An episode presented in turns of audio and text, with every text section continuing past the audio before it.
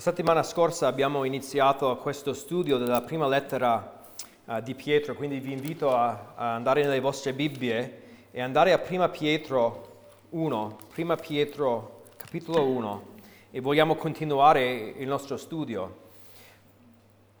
E, e mentre andate, um, voglio darvi uh, alcuni paradossi comuni che abbiamo nella vita. Un paradosso è un'affermazione che appare non credibile, illogica o anche assurda, ma che sembra far parte della nostra esperienza o, vita quotidiana. Ecco, ecco alcuni. Più fallisci, più è facile che tu abbia successo. I nostri fallimenti spesso ci portano al successo. O più impari, più ti accorgi di non sapere. Uh, più studi e impari, più realizzi quanto poco conosci in realtà. O, o più cerchi di impressionare qualcuno, più è probabile che tu non faccia una buona impressione. L'unica costante nella vita è il cambiamento. Più tempi trascorri sui social network, più provi la sensazione di essere socialmente isolato o di essere disconnesso dagli altri. O spesso si vuole che gli altri cambino, ma non si è pronti a cambiare se stessi. O tutti valorizzano l'onestà, ma solo pochi dicono la verità. Questi sono alcuni paradossi comuni nella vita e stamattina vogliamo parlare di un paradosso nella vita cristiana. Un paradosso nella vita cristiana, uh, il paradosso della gioia cristiana.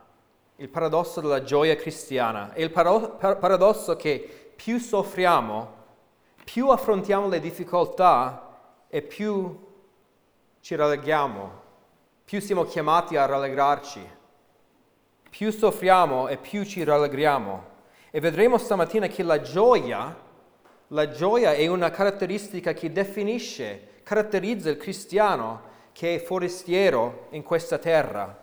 Abbiamo detto la settimana scorsa che la lettera di prima, Pietro fu scritta ai cristiani che vivevano come forestieri, come vediamo in versetto 1 di questo capitolo, che vivono come forestieri dispersi Um, non perché erano lontani loro, dal loro paese di nascita, ma perché erano cristiani, cittadini del cielo e dovevano vivere eh, o soggiornare su questa terra come cristiani um, o come um, forestieri o pellegrini. Noi come cristiani siamo ancora in attesa di andare nella nostra patria, cielo. Però la gioia è una cosa che ci caratterizza in questa vita mentre siamo in attesa del cielo.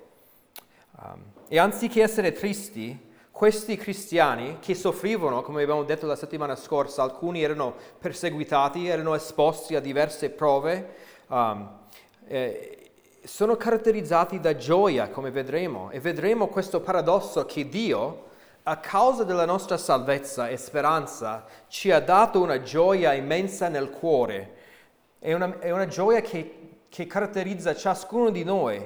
E, e, forse mi rendo conto perché non è sempre facile gioire uh, in ogni circostanza, ma forse uh, dobbiamo trovare questa gioia nel nostro cuore che il Signore ci ha dato. O, o, o, dobbiamo ricordarci di questa gioia che ci ha dato, perché non brilla magari come brillava nei primi giorni della nostra salvezza.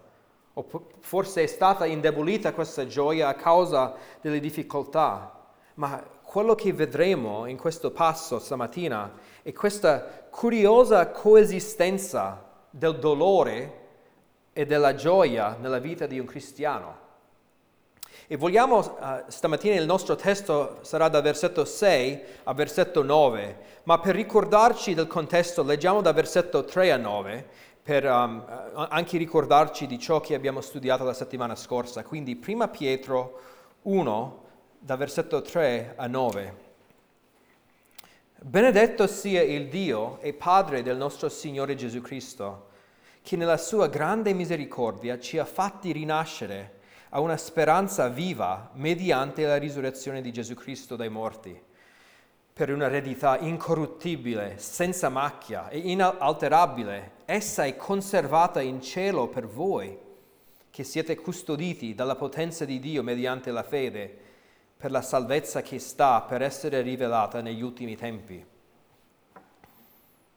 Perciò voi esultate anche se ora, per breve tempo, è necessario che siate afflitti da svariate prove, affinché la vostra fede, che viene messa alla prova, che è ben più preziosa dell'oro che perisce e tuttavia è provato con il fuoco, sia motivo di lode, di gloria e di onore al momento della manifesta- manifestazione di Gesù Cristo. Benché non l'abbiate visto, voi lo amate, credendo in Lui, benché ora non lo vediate. Voi esultate di gioia ineffabile e gloriosa, ottenendo il fine della vostra fede, la salvezza delle anime. Stamattina, mentre approfondiamo questo, te- questo testo, vogliamo, ab- abbiamo visto la ripetizione di questo concetto di gioia. Voi, versetto 6, esultate. Uh, abbiamo visto in versetto uh, 8, voi esultate di gioia ineffabile e gloriosa. E quello che vogliamo vedere in questo testo stamattina sono quattro lezioni o quattro descrizioni, quattro verità della gioia cristiana che, che ci aiutano come pellegrini uh, ad esultare in ogni stagione della vita. Vogliamo vedere quattro verità, quattro descrizioni di questa gioia che il Signore ci ha dato um, uh, per esultare in ogni stagione della vita.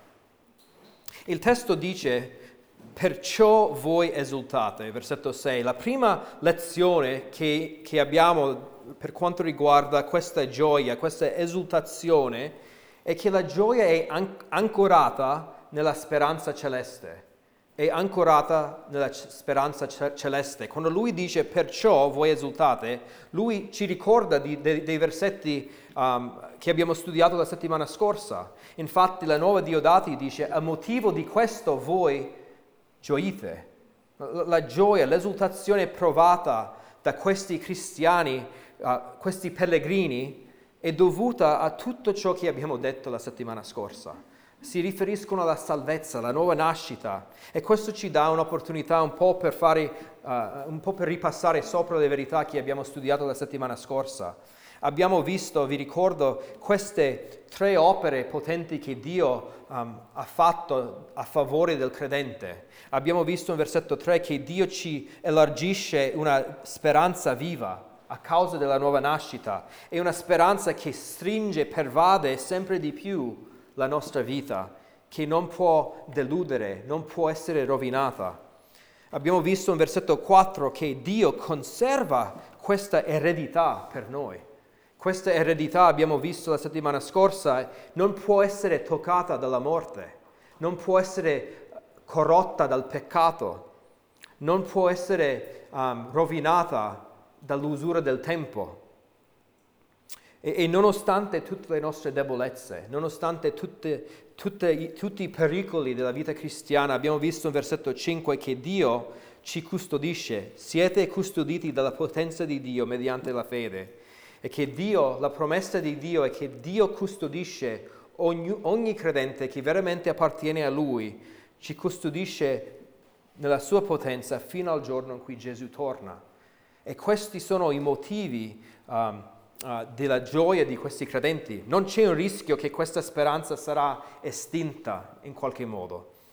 E quindi questo è vero per tutti noi che siamo cristiani. Tu, fratello e sorella, hai la speranza del cielo. Tu hai la speranza di essere con Cristo. Tu hai una, una speranza, come abbiamo detto la settimana scorsa, non è un sogno, non è una cosa che diciamo magari succederà, speriamo, speriamo bene.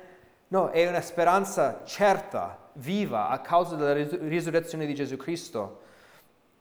E, e, e, e questa speranza è l'ancora della nostra gioia e produce inevitabil, inevitabilmente la gioia nella vita di un cristiano, cristiano. Perciò voi esultate. Non dice voi esultate perché la vita è dolorosa, dice voi esultate perché avete questa grande salvezza, questa grande speranza.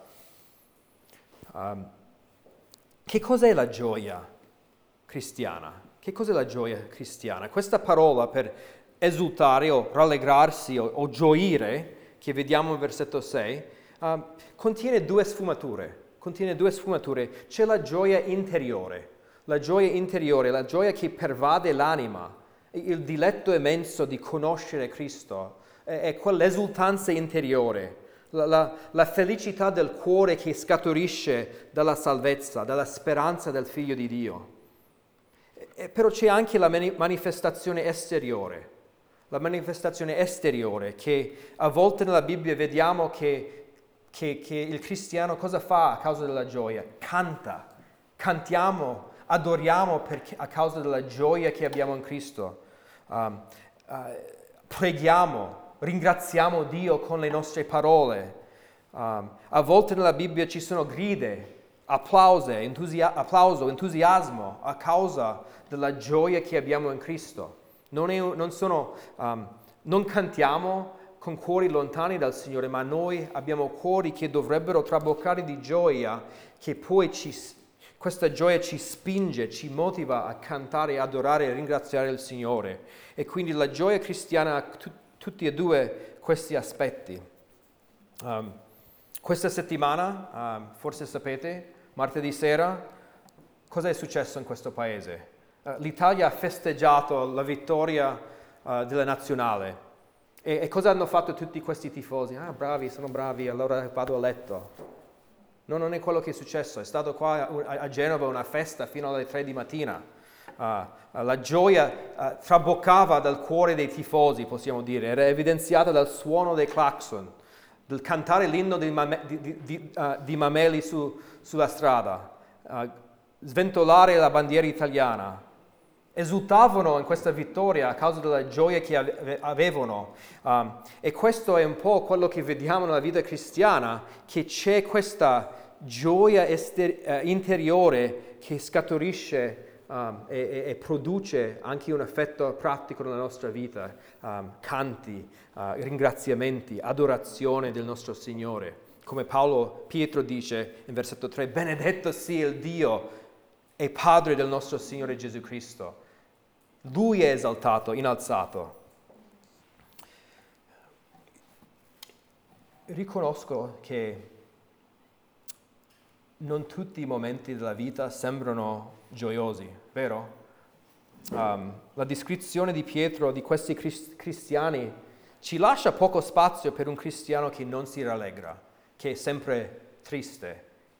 La, la, la, Pietro non ci lascia questo spazio. Uh, quello che impariamo in questi um, versetti è che di, uno dei doni più preziosi della nostra salvezza in questa vita è che Dio ci dà una speranza che ci permette di gioire in ogni stagione della vita. Ci dà questa gioia, ci ha, ha creato tutte le condizioni necessarie per, per, per la gioia nella nostra vita.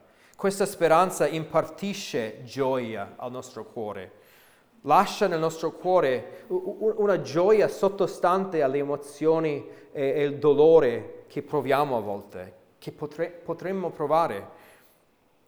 Possiamo anche crescere in questa gioia perché mi rendo conto che è anche una scelta che dobbiamo uh, fare, una, una, decisione che dobbiamo prendere a volte nella vita.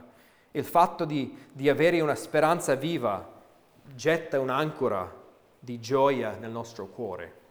Uh, forse, come dicevo, dobbiamo scoprirla, dobbiamo spolverarla, dobbiamo ravvederci dall'incredulità che magari uh, diminuisce la gioia nella nostra vita ma la gioia è presente a causa dell'opera di Dio e va alimentata dalla promessa del cielo.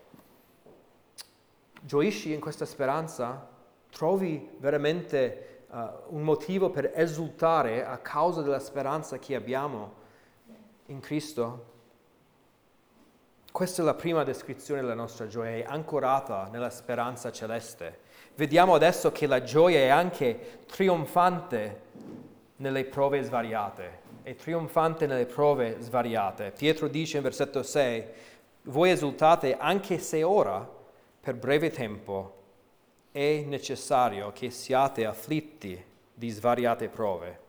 È necessario che siate afflitti da svariate prove. E, e, e qui Pietro ci presenta il paradosso. Stiamo parlando di esultazione, di gioia. Il pellegrino può avere una gioia profonda e allo stesso tempo provare profonda tristezza. questa parola per essere afflitto è la stessa parola usata da Matteo per spiegare l'angoscia di Gesù nel giardino di Getsemani quando sanguinava uh, uh, gocce di sangue. E, e si riferisce o, o può significare tristezza, dolore, angoscia, parla di un dolore emotivo, fisico anche o mentale provocato dalle prove. E questo è il paradosso, c'è la gioia sottostante ma non neghiamo il dolore non de- neghiamo la difficoltà della Bibbia, de- della vita. Pietro no, non ci insegna che le prove sono piacevoli, non ci sta dicendo che, che, che, che le prove provo- portano felicità nella nostra vita. Um, o che non dobbiamo mai provare doloro, dolore per, per le nostre esperienze.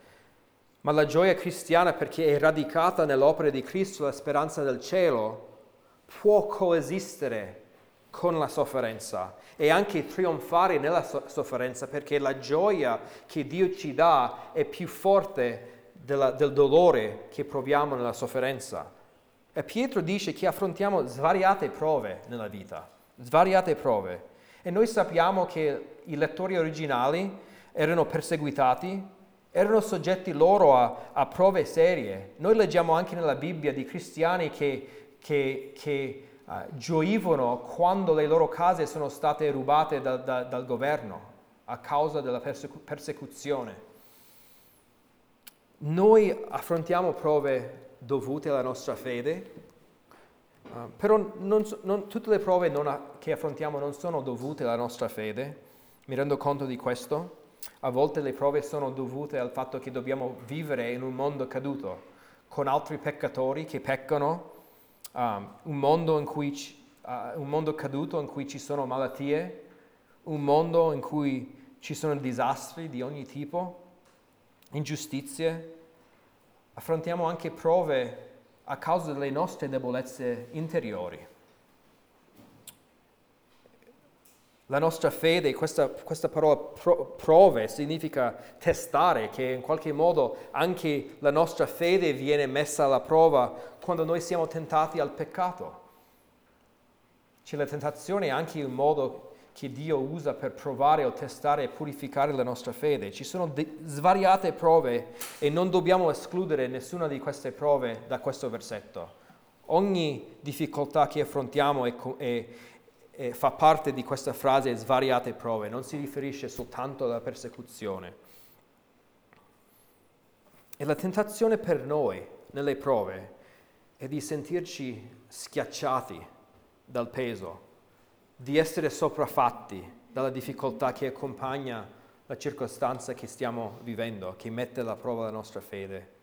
E, e questi versetti ci aiutano a capire che che, che cosa non è la gioia e che cos'è la gioia. La gioia non è, come dicevo, non è negare il dolore, non è, non è dire tutto va bene quando tutto non va bene, um, non significa far finta di niente, però ci insegna che la gioia coesiste anche nel mezzo del grande dolore perché è, un, è un'emozione del cuore, è uno stato di anima sottostante alle nostre circostanze, è un'emozione che scaturisce non dalla circostanza che stiamo vivendo, ma dalla la, la, la, la forte convinzione, la nostra convinzione è salda, um, la nostra fede è salda, crediamo veramente che le promesse di Dio sono vere. Tutte le promesse di Dio in Cristo per noi sono vere e saranno adempiute. Abbiamo una coscienza pulita davanti a Dio e quindi possiamo gioire perché abbiamo pace con Dio. E, la gioia perciò ancorata, come dicevo, in questa speranza che abbiamo. Um, e questa gioia non, tocca- non, può essere toccata dal dolore di cui stiamo leggendo in versetto 6. Non può essere distrutta questa gioia. E Pietro ci consola con diverse um, verità in questi versetti per quanto riguarda la prova, per aiutare noi come pellegrini che dobbiamo vivere in questo mondo caduto, pie- un mondo pieno di, dif- di difficoltà, di afflizione, come dobbiamo pensare noi alle prove? Che cosa ci può consolare in questa vita mentre siamo in attesa de, um, della vita eterna? E, innanzitutto Pietro ci, ci dice che le prove sono temporanee, sono temporanee. Lui dice anche se ora per breve tempo, anche se ora per breve tempo. Spesso in mezzo alle difficoltà pensiamo solo al dolore. Eh, Pietro ci ricorda che le prove sono relativamente, brevi, uh, sono relativamente brevi, sono soltanto per ora, non per sempre. Non durano per sempre, come la nostra eredità durerà per sempre. Le prove no. Le difficoltà caratterizzano la nostra vita qua, ora, ma ci sarà un domani quando sarà asciutta ogni lacrima. Non ci sarà più dolore, dice la scrittura. E con gli occhi di, di fede noi dobbiamo ricordarci che, che, che, che, ci potrebbe essere anche una prova che dura il resto della vita, però comunque è, dura per breve tempo. Io sto pensando, non so se avete mai sentito di, di questa signora che si chiama Johnny Erickson Tada, una, una, una cristiana abbastanza um, conosciuta, riconosciuta in tutto il mondo, um, che rimase paralizzata, una quadriplegica a causa di un incidente quando si tuffò in un lago rompendo il collo quando era giovane. Questa prova è una prova che continua a durare, perché è ancora in vita, ma è una prova che dura tutta la vita, è paralizzata da quando era adolescente. Pietro dice per breve tempo, anche questo tipo di, questo tipo di prova che dura per il resto della vita, Pietro chiama um, una prova che dura per breve tempo, ora. E noi non riusciremo ad afferrare il piano uh, di Dio per le nostre prove se non guardiamo oltre il temporaneo all'eternità. Dobbiamo guardare oltre, quest- oltre queste prove temporanee all'eternità è, è un tipo di, di, calcolo matematico che dobbiamo fare nella nostra mente. Uh, uh, 70, 80 anni di prove, di difficoltà, 90 anni, paragonato a un'eternità in cielo. L'eternità non finisce. Le prove sono temporanee. Pietro ci consola anche con la verità che le prove sono necessarie. Sono necessarie. Lui dice in versetto 6, è necessario che siate afflitti da svariate prove. È necessario. Eh, questo sottolinea, o forse è meglio anche dire se necessario, uh, um, che le prove um, sono necessarie, però ci vogliamo fare la domanda, ma chi decide se le prove sono necessarie per noi o no? Dio, è Dio che decide questo. E quindi noi possiamo dire, quando leggiamo questa fro- frase, se necessario, uh, siete afflitti, che, che, questa piccola frase Pietro include per consolarci in mezzo alle prove che Dio non ci lascia uh, alla sofferenza senza uno scopo. E, e, questo, questa parola, se necessario, ci incoraggia che è la volontà di Dio che soffriamo per breve tempo. Questo ci aiuta nell'avversità, che c'è uno scopo, c'è uno scopo, c'è lo scopo di Dio e forse noi non sappiamo lo scopo preciso in ogni circostanza, ogni prova che affrontiamo, però sappiamo nelle nostre prove che, uh, che Dio l'ha permesso per il nostro bene in qualche modo. Um, Dio uh, non cambia, il suo carattere rimane sempre quello che è, lui è sovrano, è buono, amorevole, saggio anche. E quindi noi possiamo confidare nel suo carattere perché è lui stesso che ha deciso che queste difficoltà che affrontiamo sono necessarie per la nostra fede. Però Pietro non ci lascia con il semplice pensiero che l'afflizione sia necessaria secondo il piano di Dio, ma ci indica in linea generale perché sono necessarie. Perché sono necessarie. E, e vediamo in versetto 7, uh, uh, lui dice affinché la vostra fede che viene messa alla prova, che è più preziosa da loro che perisce, tuttavia è provato con il fuoco, sia motivo di lode, di gloria, di onore al momento della manifestazione di Gesù Cristo. Eh, questa analogia con loro uh, ci aiuta a capire lo scopo di Dio perché sono necessarie e, e ci, ci, aiuta a capire lo scopo de, delle, delle, prove, um, in realtà due scopi. Prima, il primo scopo è per purificarci, per purificarci, la fede necessita purificazione. Vi ricordate la settimana scorsa abbiamo detto che in versetto 5 che Dio sua, noi siamo custoditi dalla potenza di Dio mediante la fede.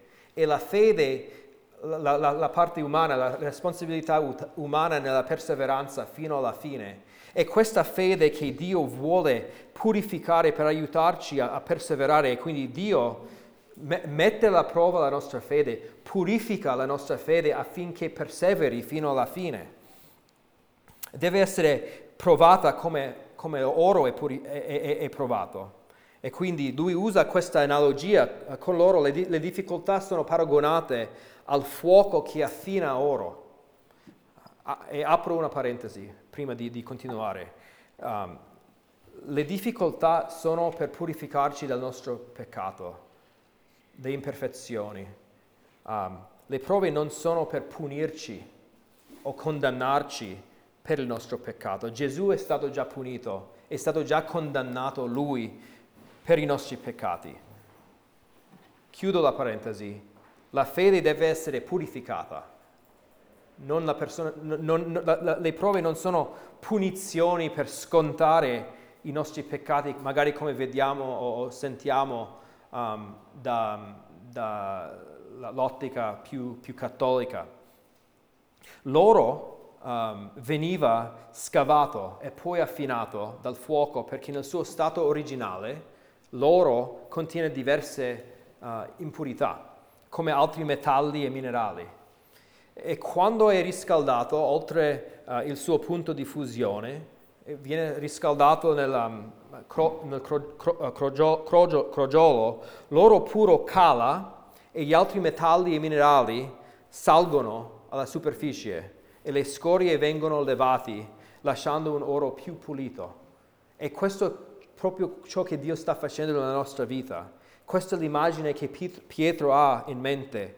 Le nostre afflizioni uh, potrebbero essere paragonate al, a, a, al crogiolo dove il fuoco viene applicato per purificare l'oro. E, e, se un, e, se un, metallo come oro, che è uno dei metalli più preziosi, deve essere purificato anche la nostra fede, che è più preziosa dell'oro, deve essere, uh, deve essere purificato. La nostra fede, sappiamo, è mescolata con tante impurezze, le scorie dell'incredulità che deve essere uh, levata, uh, levate. L'afflizione, le afflizioni portano alla superficie queste impurezze affinché la nostra fede sia più, più, più pura. Le prove sono impiegate da Dio per la, levare la nostra incredulità. Anche i peccati che abbiamo nella nostra vita vengono purificate.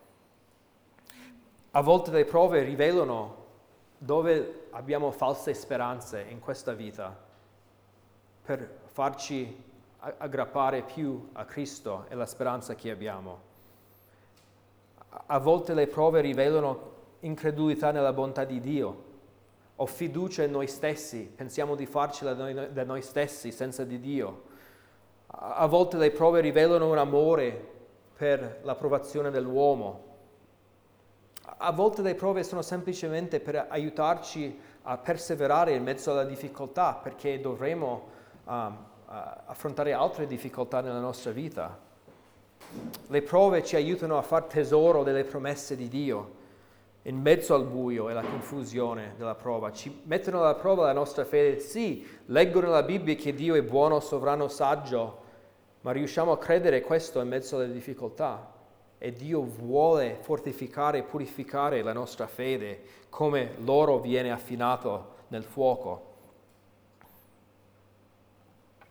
Pensate alle difficoltà nella vostra vita le sfide enormi che avete nella vostra vita, le sfide quotidiane che dovete affrontare nella, nella, nella vostra vita. Che cosa viene a galla? Che cosa viene alla superficie della tua vita? Dio usa, sta usando queste circostanze per aiutarti a perseverare, aiutarti a vedere ciò nel tuo cuore che deve essere confessato al Signore. Un'altra cosa che possiamo aggiungere per quanto riguarda lo scopo di Dio nelle prove um, è per provare la genuinità della nostra fede, per provare la genuinità della nostra fede.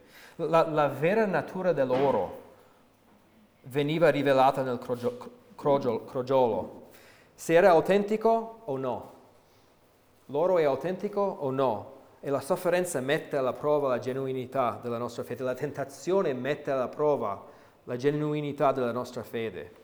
No, noi sappiamo, vi ricordate la parabola nei Vangeli del seminatore, che ci sono diversi terreni e ci sono alcuni che iniziano bene, seguendo la parola, ma a causa di persecuzione, a causa di prove, a causa di preoccupazioni del mondo, di tentazione, cosa succede? La loro fede viene meno, viene dimostrata controfatta e inautentica, non in grado di salvare. E quindi le prove sono anche un momento per dimostrare la genuinità della nostra fede. Quando, quando arrivano le prove e le tentazioni nella tua vita, cosa, cosa rivelano queste prove riguardo alla tua fede? È autentica o no? Le prove ti portano via dal Signore, dalla sua Chiesa, o purificano la tua fede? Non sto dicendo che tutti noi reagiamo perfettamente nelle prove, non è il mio punto, però ci sono alcuni che vengono portati via dal Signore a causa delle prove. È vero che noi dobbiamo essere purificati e quindi anche a volte per noi come cristiani um, reagiamo come un cavallo selvaggio che va addomesticato dalle prove. Noi continuiamo nella nostra ribellione, ma noi, cioè, è, è, proprio per questo le prove sono impiegate da Dio, per, per togliere da noi questo cuore a volte ribelle contro il Signore e per renderci più come un cavallo addomesticato che un, un cavallo um, selvaggio, per renderci sottomessi al Signore e alla sua volontà, per renderci so, uh, fiduciosi nel suo piano, anche se noi non capiamo tutto. Un'altra cosa che Pietro ci insegna riguardo alle prove, un'altra verità che ci consola, è che noi saremo premiati per la nostra perseveranza nelle prove. Saremo premiati per la perseveranza nelle nostre prove. Lui dice alla fine di versetto 7 um, che la fede um, sia motivo di lode, di gloria, di onore al momento della manifestazione di Gesù Cristo. Quest'ultima frase non, non parla di, di, lode, gloria onore da parte nostra, no, nostra verso il Signore, parla di, di, dei premi che Dio dà al credente quando Gesù tornerà. Parla della, della, se vi ricordate che Gesù diceva nei Vangeli in Matteo 5, rallegratevi e giubilate perché il vostro premio è grande nei, è, è, è grande nei cieli, poiché così hanno perseguitato i profeti che, si, che sono stati prima di voi.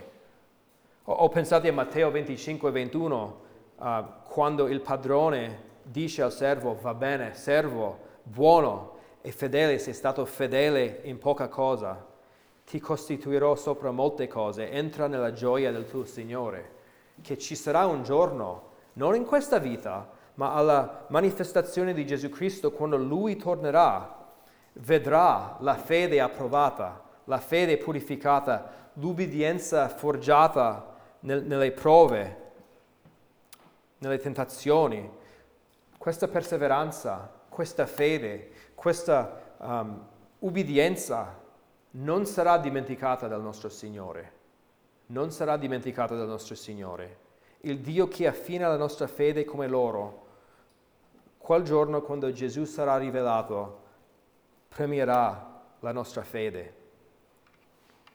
Premierà la nostra fede e questo è per la nostra consolazione. Forse noi non sappiamo cosa sta facendo il Signore, forse dobbiamo o dovremo soffrire fino alla morte con, con, con qualcosa, con una malattia. Non, non aspettiamo i premi in questa vita, li aspettiamo in quel giorno quando Gesù tornerà. La quarta lezione che, o la terza lezione che vediamo riguardo alle, alla gioia cristiana Abbiamo visto che la, la, la, gioia è ancorata nella speranza celeste, abbiamo visto che la, la gioia è trionfante nella, nelle svariate prove. Adesso vediamo che la gioia è alimentata da Gesù Cristo. Alimentata da Gesù Cristo, vediamo in versetto 8, benché non l'abbiate visto, voi lo amate, credendo in Lui, benché ora non lo vediate, voi esultate di gioia ineffabile e gloriosa. E questa è una delle frasi più ricche in tutto il Nuovo Testamento. Benché non l'abbiate visto, voi lo amate. A, a, volte in mezzo alle difficoltà della nostra vita dobbiamo semplificare la nostra vita ad una, una singola cosa. Dobbiamo semplificare la nostra vita ad una singola cosa. In poche parole, Pietro semplifica la vita cristiana per noi ad una sola cosa. Benché non l'abbiate visto, voi lo amate. Voi lo amate. Questo è il nocciolo de, de, della vita cristiana, il dovere di ogni cristiano. Quello che ci dovrebbe definire più di ogni altra cosa è l'amore per Gesù Cristo. Amate Cristo? Ami Cristo? Un cristiano non è principalmente riconosciuto da un insieme di regole o di valori, giorni che si festeggiano, giorni che non si festeggiano, tradizioni, consuetudini che fanno parte della vita. Un cristiano si contraddistingue a causa del suo rapporto personale con Gesù Cristo, un amore per Gesù Cristo. Pietro ricorda a questi credenti, sì, siete soggetti a svariate prove, ma il vostro cuore non si affondi, non si anneghi, non sia sopraffatto. Non cedi alle paure, perché amate Cristo, perché amate Cristo. Non, non lo vedete, ma lo amate. L'amore per Cristo è stabi- uh, stabilizzante, ha questo effetto di stabilizzare, di rendere stabile il nostro cuore perché ci dà un'altra priorità nella vita. La vita non è di avere una vita comoda, priva di dolore e di sofferenza. La, lo scopo della vita è di amare Cristo, di vivere per Cristo. Se le cose vanno bene, possiamo amare Cristo. Se le cose vanno male, possiamo amare Cristo. Questo non cambia il nostro scopo. E se la tua priorità nell'avversità è principalmente di cambiare la tua situazione, di uscire dalla prova, sarai deluso, molto appesantito e com- alcuni cominciano anche a incolpare Dio per le prove. Però se invece sei guidato dall'amore per Cristo, vorrai sopportarla in un modo che onora Cristo, in un modo che Cristo riceve la gloria. Vorrai affrontare, affrontare le difficoltà con la presenza di Cristo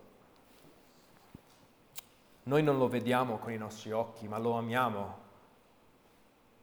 Pietro continua che credendo in Lui, benché ora non lo vediate, noi con gli occhi della nostra fede lo possiamo scorgere. Gesù diceva a Tommaso, vi, ricorda, vi, vi ricordate Tommaso nei Vangeli che dubitava? Gesù gli disse, perché mi hai visto, tu hai creduto? Beati quelli che non hanno visto e hanno creduto che c'è una benedizione molto particolare verso coloro che credono in Cristo ma non hanno mai visto.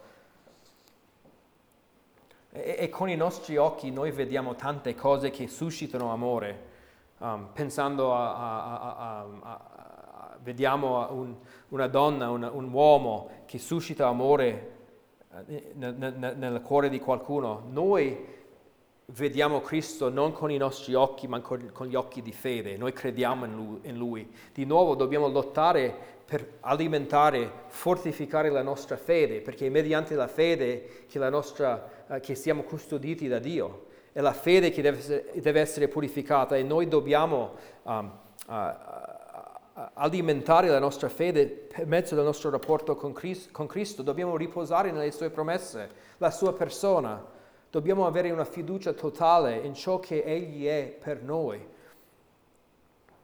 E questo, questa fede suscita l'amore e l'amore a sua volta alimenta la gioia. Benché ora non lo vediate, voi esultate di gioia ineffabile e gloriosa.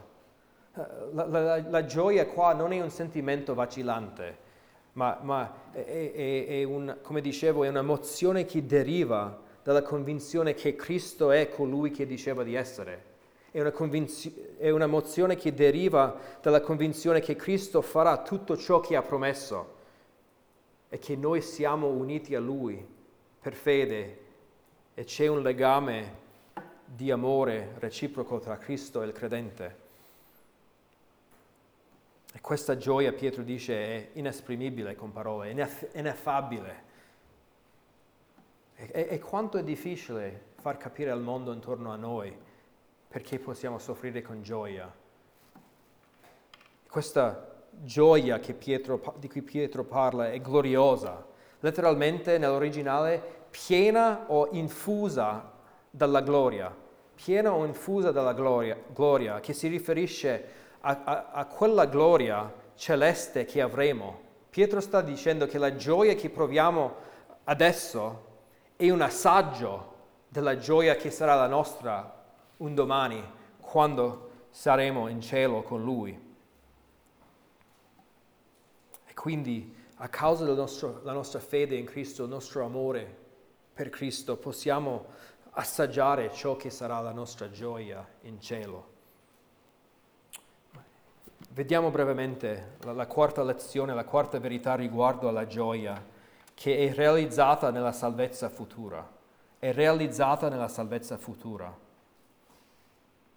Abbiamo detto che la, la gioia è, è, ancorata nella, um, nella, speranza celeste. Abbiamo detto che, um, che la gioia è trionfante nelle svariate prove, è alimentata da, da, Gesù Cristo, è realizzata nella salvezza futura. Vediamo il versetto 9, ottenendo il fine della vostra fede, la salvezza delle anime.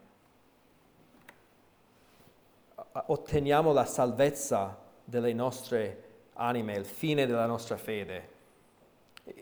Il traguardo per noi non è di avere una vita priva di, delle difficoltà, non è neanche di avere una perfetta comprensione dello scopo di Dio nel provare la nostra fede, ma per noi il traguardo di essere trovati fedeli, perché in quel giorno futuro la nostra salvezza sarà realizzata completamente, avremo la piena salvezza. Ciò che Dio ha compiuto in noi, ha inaugurato in noi quando ci ha fatto nascere di nuovo, si realizzerà nel giorno del ritorno di Gesù Cristo. Saremo salvati come abbiamo detto la settimana scorsa, saremo salvati dall'ira di Dio, saremo salvati dal suo giudizio di cui abbiamo letto stamattina. Erediteremo il regno di Dio, la nuova terra, i nuovi cieli.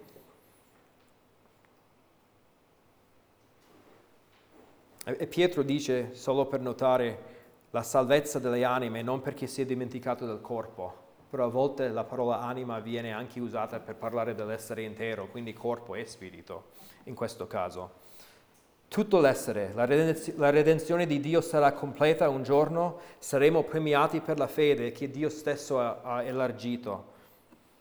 La gioia che proviamo ora è, è un'anteprima della gioia che sarà nostra in quel giorno, quando si realizzi la nostra piena e totale salvezza.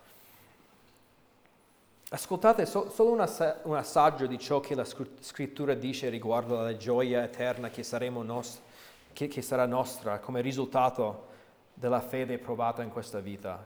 Per esempio Isaia 35, i riscattati dal Signore torneranno, verranno a Sion con canti di gioia.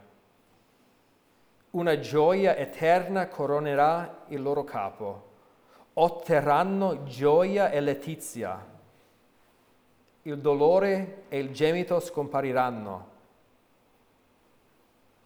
Abbiamo letto anche del padrone che dice entra nella gioia del tuo Signore. Apocalisse 21, 3, 4, che sarà la nostra lettura la domenica prossima. Egli abiterà con loro, essi saranno suoi popoli e Dio stesso sarà con loro e sarà il loro Dio.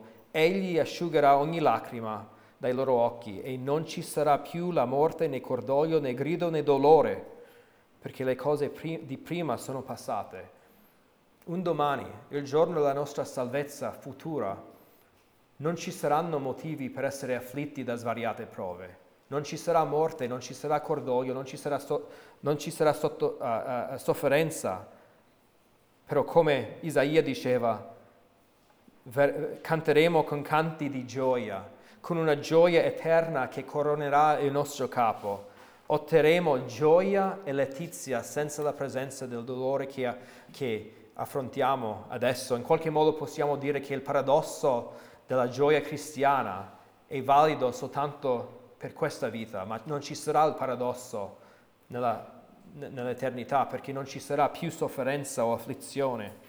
La gioia escatologica è arrivata a noi adesso a causa della nuova nascita e noi possiamo come cristiani gioire in ogni circostanza. E questo è ciò che volevo incoraggiarvi a, a, a, a lottare, combattere per questa gioia nel, nella vostra vita, perché, perché è questo che ci contraddistingue dal mondo intorno a noi. Se vogliamo essere usati nelle mani del Signore, noi dobbiamo dare un esempio di questa gioia agli altri nella nostra vita.